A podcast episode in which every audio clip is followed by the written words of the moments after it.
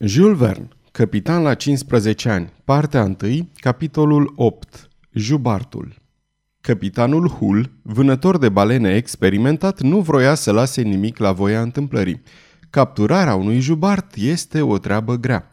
Nu trebuie neglijată nicio măsură de prevedere. Nici una nu fu pierdută din vedere, nici în această împrejurare. Înainte de toate, capitanul Hull făcu astfel ca să acosteze balena sub vânt, fără ca niciun zgomot să nu o facă să simtă apropierea embarcațiunii. Howick conduse așadar baleniera, urmând curba destul de alungită pe care o desena acest banc roșiatic, în mijlocul căreia plutea jubartul. În felul acesta aveau să îi dea ocol. Atenție la cârmă, Howick, zise capitanul Hull. Vom încerca să luăm prin surprindere jubartul. Să nu ne dăm de gol decât atunci când vom ajunge destul de aproape ca să-l putem harpona. Am înțeles, domnule, răspunse șeful de echipaj. Mă voi ține după conturul acestor ape roșiatice, în așa fel încât să rămânem mereu sub vânt. Bine, în cuvință capitanul Hull. Băieți, vâsliți cu cât mai puțin zgomot. Vâslele, căptușite cu grijă cu paiet, se mișcau pe tăcute.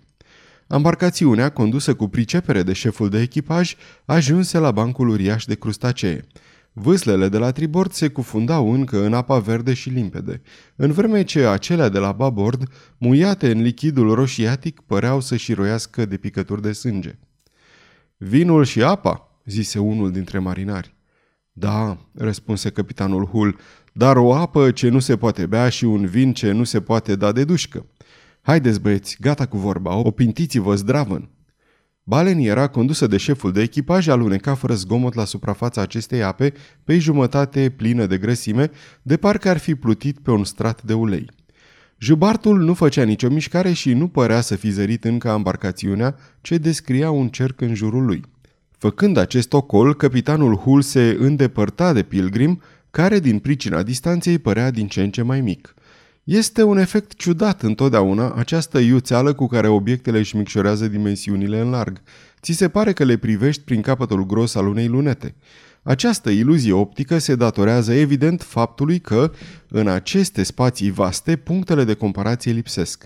Așa se întâmpla și cu Pilgrim, care descreștea văzând cu ochii și părea deja mult mai îndepărtat decât era de fapt. La o jumătate de oră după ce îl părăsiseră, capitanul Hull și însoțitorii săi se găseau exact sub vânt în direcția balenei, în așa fel încât aceasta se afla într-un punct intermediar între bastiment și balenieră. Sosise așadar clipa să se apropie făcând cât mai puțin zgomot cu putință. Nu părea imposibil să poată acosta animalul dintr-o parte și să-l harponeze, înainte ca acesta să-și dea seama ce se întâmplă. Văsliți mai încet, băieți, zise în șoaptă capitanul Hull. Mi se pare, replică Howick, că a simțit ceva. Suflă cu mai puțină putere decât o făcea înainte. Liniște, liniște, repetă capitanul Hull. Cinci minute mai târziu, baleniera se afla la o lungime de cablu de jubart. O lungime de cablu este o măsură specială în marină, echivalentă a 120 de brațe, adică 200 de metri. Șeful de echipaj, în picioare, în spate, cârmi în așa fel încât să se apropie din partea stângă a mamiferului, dar ferindu-se cu cea mai mare grijă să treacă prea aproape de strajnica lui coadă. O singură lovitură și embarcațiunea s-ar fi făcut bucăți. În față, capitanul Hull, cu picioarele puțin îndepărtate, ca să-și țină mai bine echilibrul, ținea harponul pregătindu-se să lovească pentru prima oară. Te puteai bizui pe îndemânarea lui pentru că vârful ascuțit să se înfigă în masa de grăsime care ieșea din apă. Lângă capitan, într-un hârdău, era înfășurat primul din cele cinci fire de undiță, prins zdravăn de harpon, la care urmau să fie înnădite rând pe rând celelalte patru, dacă balena avea să se scufunde la mare adâncime. Am ajuns, băieți, șopti capitanul Hull. Da, răspunse Howick, prinzând zdravăn vâsla în mâinile sale mari.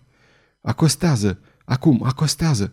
Șeful de echipaj se supuse ordinului și baleniera veni să se așeze la mai puțin de 10 picioare de animal. Acesta nu se mișca și părea că doarme. Balenele surprinse astfel în somn sunt o pradă mai ușoară și de multe ori se întâmplă ca prima lovitură pe care le-o dai să fie mortală pentru ele. Nemișcarea asta este cam neobișnuită, gândi cu voce tare capitanul Hull, ștrengărița nu are cum să doarmă și totuși e ceva ciudat aici. La fel credea și șeful de echipaj care căuta să vadă partea opusă a animalului, dar nu mai era timp de stat pe gânduri, trebuiau să atace. Capitanul Hull, ținând harponul de capăt, îl cumpăni, legănându-l de câteva ori ca să dea mai multă precizie loviturii sale, în timp ce ochea flancul jubartului. Apoi îl a zvârli cu toată puterea. Înapoi! Înapoi!" strigă el numai decât. Și marinarii, vâzlind cu toții deodată, făcură baleniera să se retragă în scopul de a opune cu prudență la adăpost de loviturile de coadă ale cetaceului.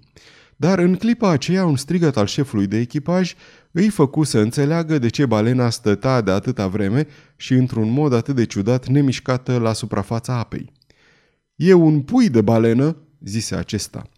Într-adevăr, balena, după ce fusese lovită de harpon, se răsturnase aproape complet pe o parte, lăsând astfel să se vadă un pui de balenă pe care tocmai îl alăpta. În aceste condiții, capitanul Hull o știa prea bine, capturarea balenei urma să fie mai greu de realizat. Mama avea cu siguranță să se lupte și cu mai multă furie, atât pentru a-și apăra propria ei viață, cât și pentru a-și ocroti micuțul, dacă îi se poate spune astfel unui animal care măsoară numai puțin de 20 de picioare. Totuși, jubartul nu se năpusti numai decât asupra embarcațiunii și nu căută, în încercarea de a scăpa, să reteze brusc funia care îl leagă de harpon, așa cum ar fi fost de așteptat. Din potrivă, după cum se întâmplă de cele mai multe ori, balena urmată de puiul ei se scufundă mai întâi de-a curmezișul, apoi făcând un salt uriaș începu să nuate cu cea mai mare iuțeală. Dar înainte de a se scufunda din nou în apă, capitanul Hull și șeful de echipaj, amândoi în picioare, avură răgazul să o vadă și, ca urmare, să o aprecieze la adevărata ei valoare. Acest jubart era în realitate o baleinopteră de cele mai mari dimensiuni. Măsura de la cap la coadă cel puțin 80 de picioare. Pielea, maroniu gălbuie, era presărată cu numeroase pete rotunde, ca acelea de pe aripile insectelor de un maroniu mai închis.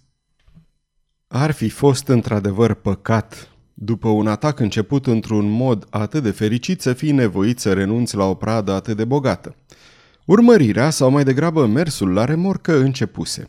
Baleniera, cu vâslele ridicate, țâșnise ca o săgeată, rostogolindu-se pe crestele valurilor. Howick o menținea imperturbabil în echilibru, în ciuda faptului că se clătina înfricoșător. Capitanul Hull, cu ochii țintă la pradă, nu înceta să-și facă auzit veșnicul său refren. Ai grijă, Howick, ai grijă! Și puteai să fii sigur că vigilența șefului de echipaj nu avea să slăbească nicio singură clipă. Totuși, cum baleriera nu înainta cu aceeași repeziciune ca jubartul, firul harponului se desfășura cu o asemenea viteză încât era de temut că s-ar fi putut să ia foc frecându-se de bordajul embarcațiunii. De aceea, capitanul Hull avea grijă să fie mereu ud, umplând cu apă hârdăul în care stătea încolăcit. Cu toate acestea, jubartul nu părea că are de gând să se oprească din această goană nebunească, nici să o lase mai moale. Așa că a doua funie fu înnădită de prima și în curând și aceasta fu trasă cu aceeași viteză. După numai cinci minute se văzură siliți să pună la bătaie și pe a treia, care la rândul ei dispăru aproape numai decât sub valuri. Balena nu se oprea. Cu siguranță că harponul nu pătrunsese destul de adânc în trupul ei, se putea observa chiar cum animalul se cufundă tot mai pieziș sub valuri, în loc să revină la suprafață. La naiba!" strigă capitanul Hull, năbădăioasa asta o să ne înghită toate cele cinci funii. Și o să ne tărască departe de pilgrim, adăugă șeful de echipaj. Ar trebui totuși să se ridice la suprafață ca să respire, spuse capitanul Hull, nu este un pește și are nevoie de aer ca orice muritor de rând. Și-a oprit respirația ca să alerge mai bine, zise râzând unul dintre marinari. Într-adevăr, funia se depăna într-una cu aceeași viteză. Celei de-a treia funii fură nevoiți să adauge curând pe a patra, ceea ce începu să-i cam pună pe gânduri pe marinari, îngrijorați că nu o să le ajungă firul de undiță. Drace, drace, șopti capitanul Hull, N-am mai văzut niciodată așa ceva. A furisită balenă. În sfârșit, în odară și a cincea frânghie și deja se desfășurase pe jumătate când păru să slăbească. Bine, bine!" strigă capitanul Hull. Frânghia e mai puțin întinsă. Jubartul începe să obosească. În clipa aceea, Pilgrim se afla la mai mult de 5 mile sub vânt de balenieră. Capitanul Hull, înălțând un pavilion în vârful unei gafe, îi făcu semn să se apropie. Și aproape numai decât putu vedea cum Dick Sent, ajutat de Tom și de tovarășii săi, începe să manevreze vergile în așa fel încât să le îndrepte cât mai mult în direcția vântului. Dar briza era slabă, adia doar când și când. Cu siguranță lui Pilgrim avea să-i fie foarte greu să ajungă lângă balenieră dacă reușea să ajungă. În vremea asta, așa cum prevăzuseră, balena se întorsese să respire la suprafața apei, harponul îi rămăsese înfipt între coaste. Stătea aproape nemișcată, părând să își aștepte puiul care, în timpul acestei curse furioase, rămăsese în urmă. Capitanul Hull le ceru marinarilor să vâslească mai repede ca să poată ajunge lângă ea și, curând, între urmăritor și urmărită, nu mai fu decât o mică distanță. Doi dintre marinari lăsară vâslele și se înarmară, ca și capitanul Hull cu lăncii lungi, pregătite să lovească în plin animalul. Howick cârmi cu îndemânare, gata să dea înapoi în cazul în care balena s-ar fi întors și s-ar fi năpustit asupra balenierei. Atenție!" strigă capitanul Hull. Nu loviți în gol! Țintiți bine, băieți! Suntem gata, Howick!" Sunt pregătit, domnule," răspunse șeful de echipaj, dar mă frământă ceva. De ce oare balena, după ce a gonit cu atâta iuțeală, stă acum atât de liniștită? Într-adevăr, Howick, și mie mi se pare suspect. Să fim cu ochii în patru. Da, dar să mergem înainte. Capitanul Hull se înfierbânta din ce în ce mai tare. Embarcațiunea se apropie și mai mult. Balena nu făcea altceva decât să se învârtă pe loc. Puiul nu mai era lângă ea și poate că încerca să-l găsească. Deodată făcu o mișcare din coadă ce o îndepărtă cu 30 de picioare. Avea așadar să o ia iar la goană și trebuiau să pornească din nou în acea nesfârșită urmărire la suprafața apei? Atenție!" strigă capitanul Hull. Balena și avânt și se va năpusti asupra noastră. Cârmește, Hoic, cârmește!" Într-adevăr, balena se răsucise în așa fel încât să ajungă drept în fața balenierei, apoi lovind cu putere valurile cu nătătoarele ei uriașe, țâșni înainte.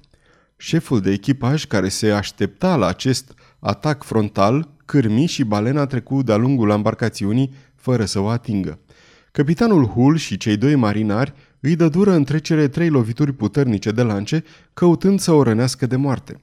Jubartul se opri și aruncând la mare înălțime două coloane de apă amestecată cu sânge, se repezi din nou asupra embarcațiunii, înfricoșător la vedere. Trebuia că acești marinari să fie într-adevăr niște pescari hotărâți și neînfricați ca să nu-și piardă capul într-o asemenea împrejurare. Howick se feri încă o dată cu dibăcie de atacul balenei, cârmind într-o parte.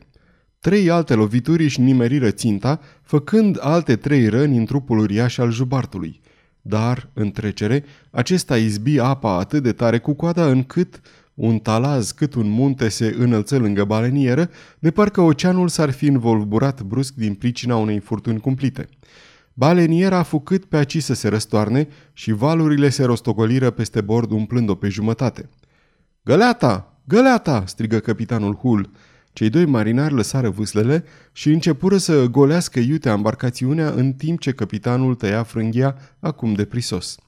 Nu, animalul înnebunit de furie din pricina durerii nu se mai gândea să fugă. La rândul lui pornise la atac și agonia lui amenința să fie cumplită.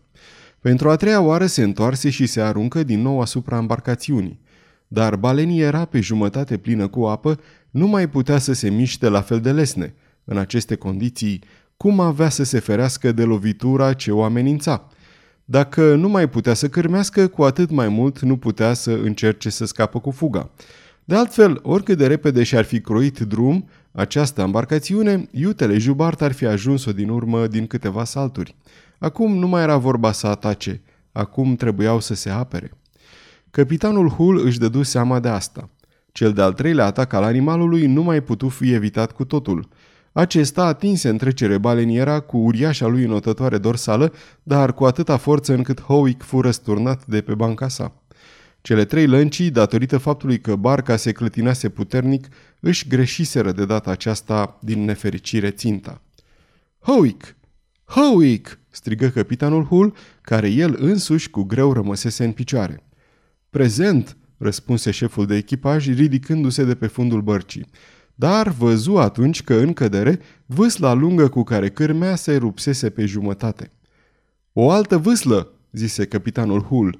S-a făcut, răspunse Howick. În clipa aceea, apa a început să fiarbă la doar câțiva stânjeni de barcă. Puiul de balenă își făcuse din nou apariția. Balena îl văzu și se repezi spre el. Această împrejurare urma să facă încleștarea și mai cumplită. Balena avea să se bată pentru doi. Capitanul Hull își întoarse privirile spre Pilgrim. Mâna sa scutură cu înfrigurare gafa de care atârna pavilionul. Dar ce putea să facă Dick Sand mai mult decât făcuse deja la primul semn al capitanului? Pânzele lui Pilgrim erau bine orientate și vântul începea să le umfle. Din nefericire, bricul goeletă nu avea o elice care să-l ajute să înainteze mai repede. Să coboare una dintre embarcațiuni la apă și să sară în ajutorul capitanului împreună cu negri ar fi fost o pierdere de timp considerabilă și, de altfel, novicele avea ordin să nu părăsească vasul orice s-ar fi întâmplat. Totuși, coborâ din corzi barca din spate și, trăgând-o la remorcă ca să poată oferi un refugiu capitanului și tovarășilor săi în caz de nevoie. În clipa aceea, jubartul, acoperindu-și puiul cu trupul, porni din nou la atac. De data asta se răsuci în așa fel încât să izbească în mijlocul balenierii. Atenție, Howick!" strigă pentru ultima oară capitanul Hull. Dar șeful de echipaj era, ca să zicem așa, dezarmat. În locul vâslei pentru cârmit, în a cărei lungime stătea toată forța sa, avea acum o vâslă obișnuită mult mai scurtă. Încercă să facă volta. Fu cu neputință. Marinarii își dădură seama că erau pierduți. Se ridicară cu toții scoțând un strigăt înfricoșător care se auzi poate până pe pilgrim. Cu o cumplită lovitură de coadă, monstrul izbise baleniera pe dedesubt. Ambarcațiunea, azvârlită în aer cu o violență nemaipomenită, căzut din nou în valuri, ruptă în trei bucăți, fiind repede înghițită de apa biciuită cu furie de salturile balenei. Nefericiții marinari, deși grav răniți, poate ar mai fi găsit în ei puterea de a supraviețui, fie notând, fie agățându-se de vreo sfărmătură a balenierei ce mai plutea încă la suprafață. Ceea ce și făcu capitanul Hull, care putu fi văzut o clipă, opintindu-se să îl cațere pe șeful de echipaj pe un rest de epavă. Dar jubartul, în culmea mâniei, se întoarse, țâșni, cuprins poate de ultimele zvârcoliri ale unei agonii îngrozitoare și începu să pleznească năpraznic cu coada apa învolburată în care nenorociții aceia înotau încă. Timp de câteva minute nu se mai văzu decât un vârtej lichid împrăștiindu-se în trâmbe înspumate în toate direcțiile. Un sfert de oră mai târziu, atunci când Dick Sand, care însoțit de negri se aruncase iute într-o barcă, ajunse la locul catastrofei, nu mai găsi nici urmă de ființă vie. Se mai vedeau doar câteva bucăți din barcă plutind la suprafața apei înroșite de sânge. Sfârșitul capitolului 8